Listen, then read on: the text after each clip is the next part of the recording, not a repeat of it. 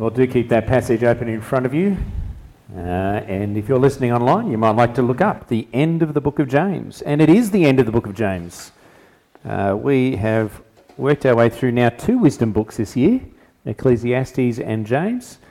Uh, and we're looking forward to a special guest next week, uh, the Archdeacon Tom Henderson Brooks. Uh, and then we're into a special event, uh, but we'll talk about that more later. Let's pray before we look again at God's word. Heavenly Father, we give you thanks. We thank you that in your great mercy that you have blessed us by speaking to us, not just of how we are to be saved, but also how we ought to live as your saved people.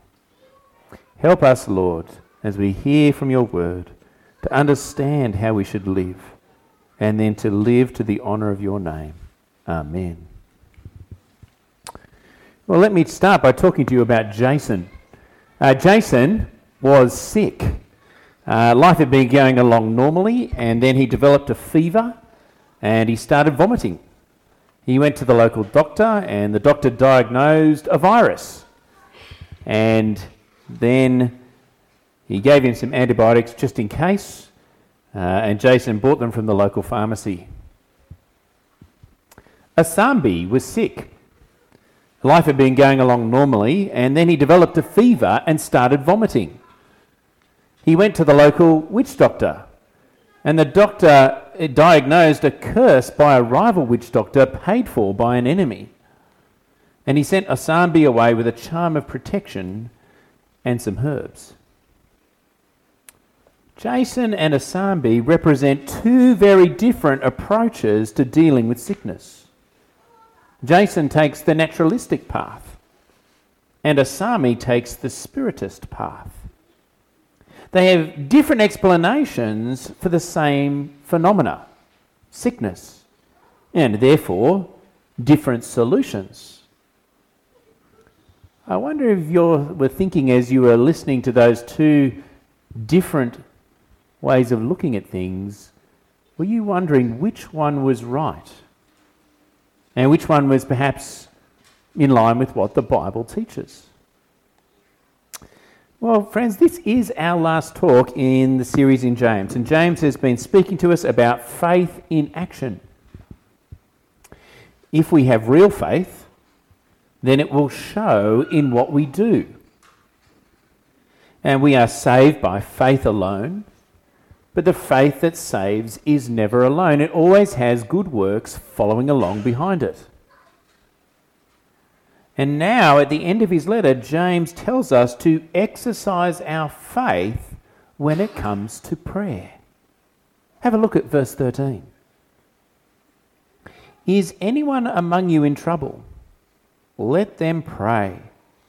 Is anyone happy? Let them sing songs of praise.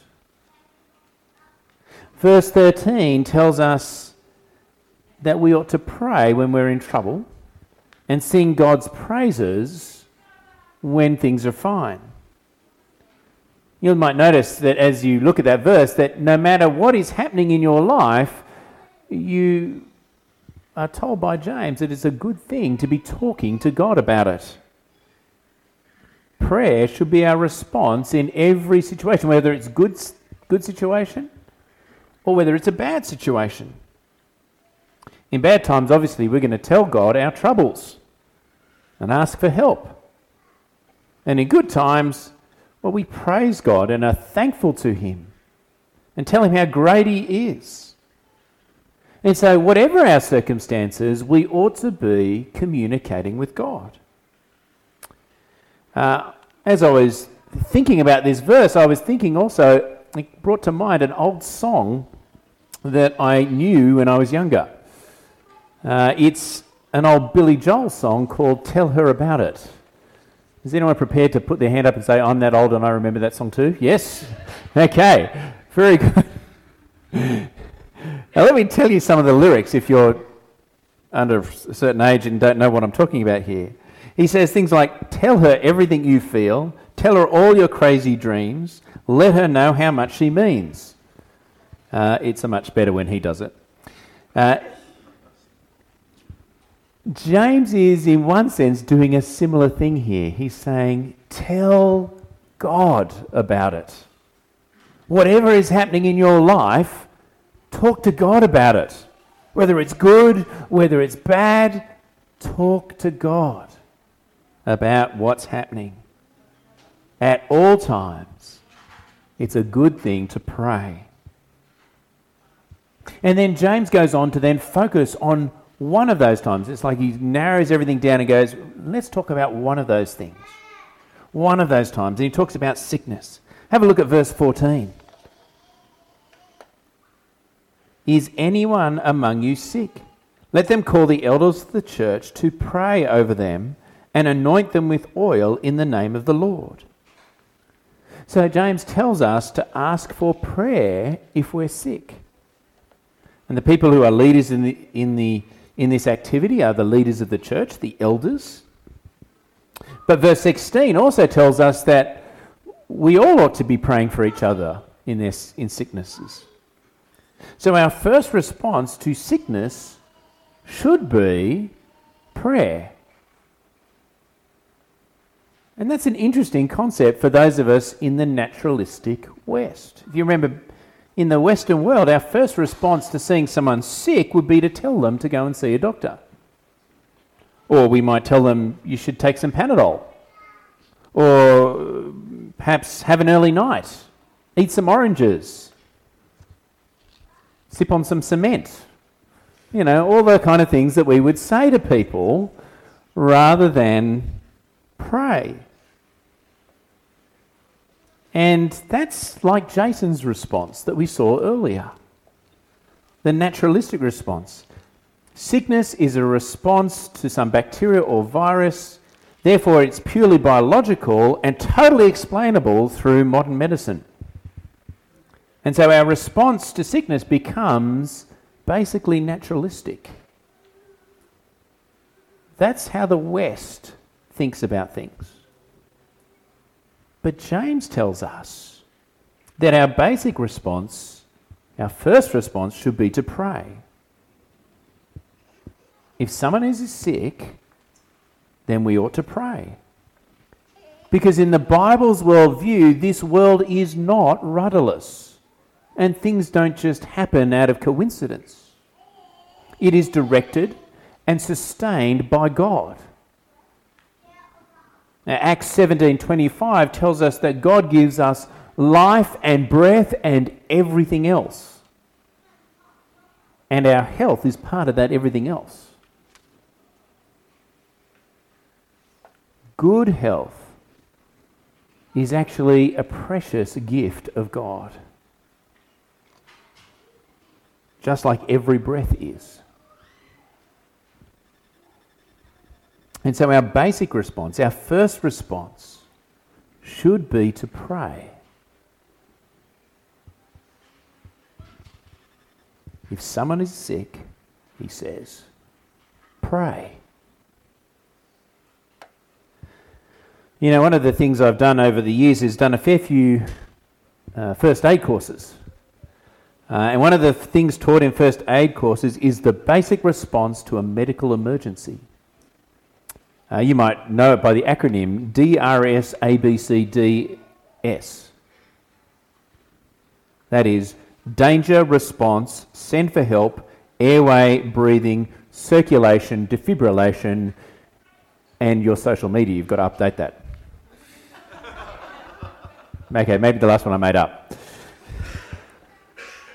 But that's what, the, that's what we're supposed to do, isn't it? But, friends, if we've read James correctly here, then we should really make an alteration with it. Not the S part, but we should put something on the front end. And that should be P, shouldn't it? For prayer. Quick prayer to God, and then do all the other things. Prayer should be our basic response to sickness or injury. If someone is sick, he says, pray. And then look at that promise, that big promise in verse 15. Have a look at verse 15. And the prayer offered in faith will make the sick person well. The Lord will raise them up. If they have sinned, they will be forgiven. Wow, that's an amazing promise. As long as we pray with faith, our friends will be healed. What an amazing promise that is. Guaranteed healing. Wow. Except the problem is, this doesn't always gel with our real life experience. Sometimes people aren't healed, even though we pray. In fact, quite often they're not. If this really is here a promise of guaranteed healing, then the Bible fails the reality test. We have what seems a big promise that's not delivered. Now, we could try to answer this conundrum by pointing out that the problem is that the sick person has a lack of faith. Uh, you don't have enough faith, therefore you weren't healed. That kind of thing. But in these verses, it's the prayer's faith that is mentioned, not the sick person's faith. It is the faith of the elder that counts. The sick person's lack of faith doesn't seem to be a factor here. And there's a bigger problem with that answer to our conundrum. For elsewhere in the New Testament, sickness is not always healed instantaneously or miraculously through prayer. Uh, you could read more about that in 2 Corinthians 12 or 2 Timothy 4 or 1 Timothy 5, just to pick a few. Uh, and it, for example, Paul tells Timothy to stop drinking water and use a little wine because of his stomach problems and his frequent illnesses in 1 Timothy 5:23. Now, why didn't he just tell him to have more faith? Or simply pray with faith for him? Because a lack of faith isn't the answer. There's a better answer. And it's there in verse 16. Let's have a look at verse 16. Therefore, confess your sins to each other and pray for each other so that you may be healed. The prayer of a righteous person is powerful and effective. Now, it may seem at first quite strange that Paul's shifting here to talking about confession and sin and forgiveness. Um, sin and sickness seem strange things to link together in our Western minds. Yet it's not a strange thing at all in the Bible.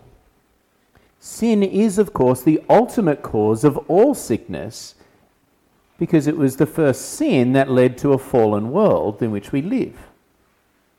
Our world is broken, and part of that brokenness is sickness and death.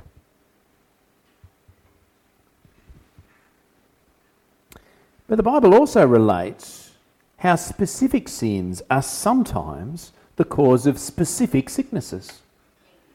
For example, the sickness and death of Herod in Acts chapter 12, and the sin of the Corinthian Christians in 1 Corinthians 11. Sometimes Physical sickness is God's response to spiritual sickness or sin. Asambi and his witch doctor believed that the source of his sickness was out there. An enemy witch doctor had cursed him. And that is certainly a possibility.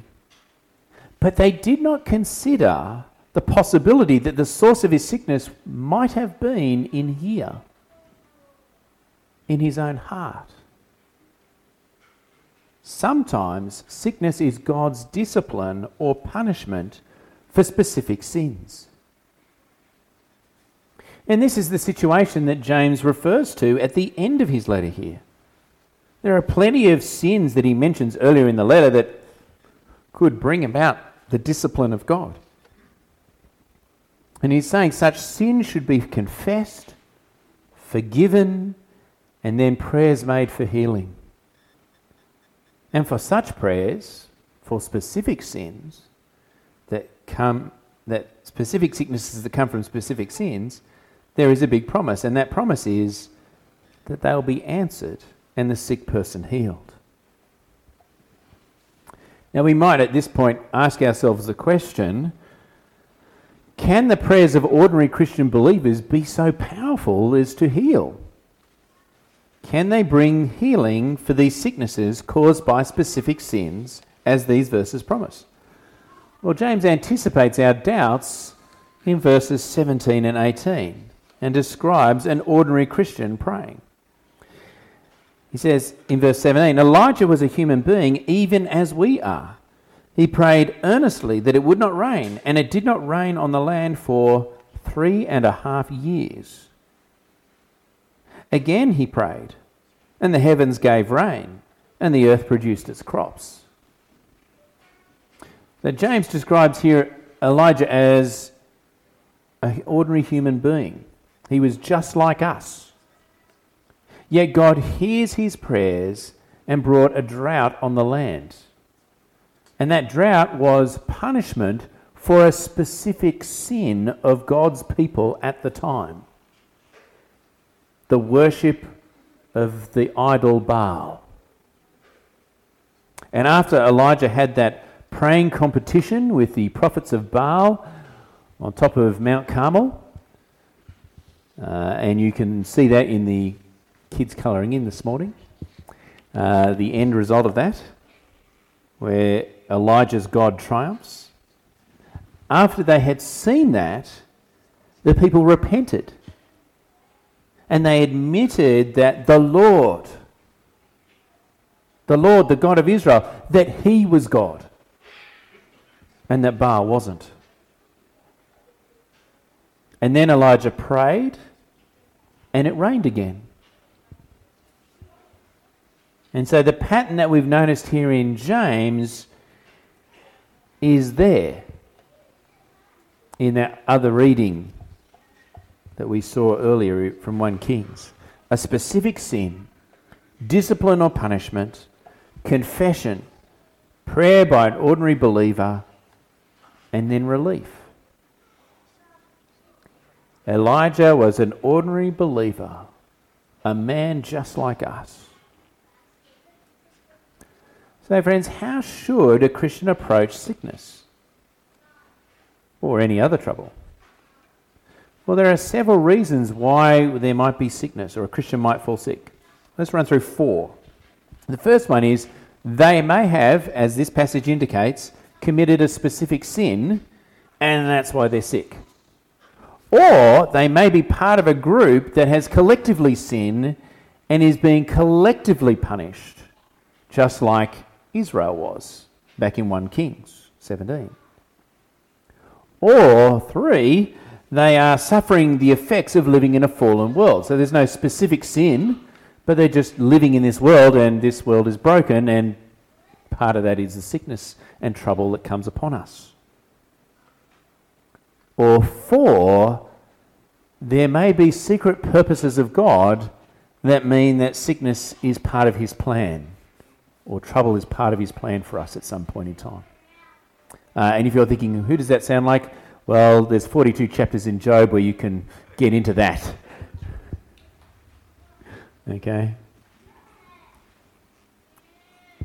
Friends, at no point can we look at a sick person or a person who's had some kind of misfortune and say, it is because of your sin that this has happened. It's all your fault. Jesus rebukes the disciples for doing that in John chapter 9. But if we do fall sick, then it is a good thing to search our hearts for any sins and confess it.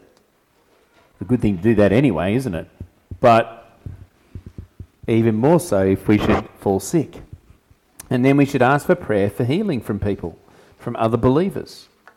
And if it is a specific sin, then we have this promise that we will be healed. If it isn't, God may choose us to heal us in His mercy, or He may choose not to. Whatever it is, it'll be for our good, we know. At the end of the day, as verses 19 and 20 show us at the end of the passage, how we deal with sin is actually more important. After all, we can only suffer temporary sickness as believers. uh, one day sickness will pass away and we will continue forever. You know, the sickness that we live with here on earth, even if it's for years or decades, is nothing in comparison to the health of eternity. And that's something to keep in our minds. The ordinary believer who suffers sickness, well, it's a temporary affliction that will soon pass away. For heaven is the real cure for all our sicknesses. So, friends, let us put our faith in Jesus into action in this way too. Let us trust God with our health. Let us not think that a pill will fix everything necessarily, but rather pray first and then take the pill or whatever treatment is required. Because God's sovereignty over everything is something we've seen today in the book of James.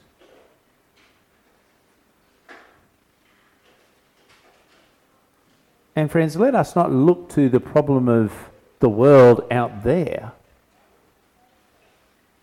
but let us also look to the sin inside and remember our sin and regularly confess it.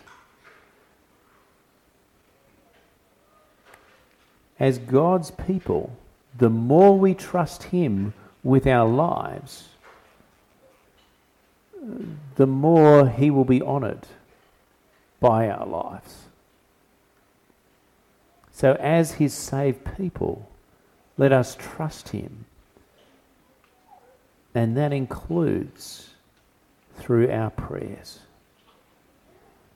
Let us pray. Heavenly Father, we give you thanks that you are a God who hears us, that you're actually interested in us even when others might not be. And we pray, Lord, that you would cause us to put our faith into action and pray to you in all circumstances, whether in good times or bad. May we be telling you all about it.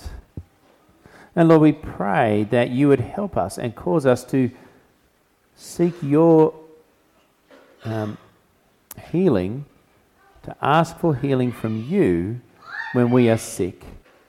We pray that we would call on you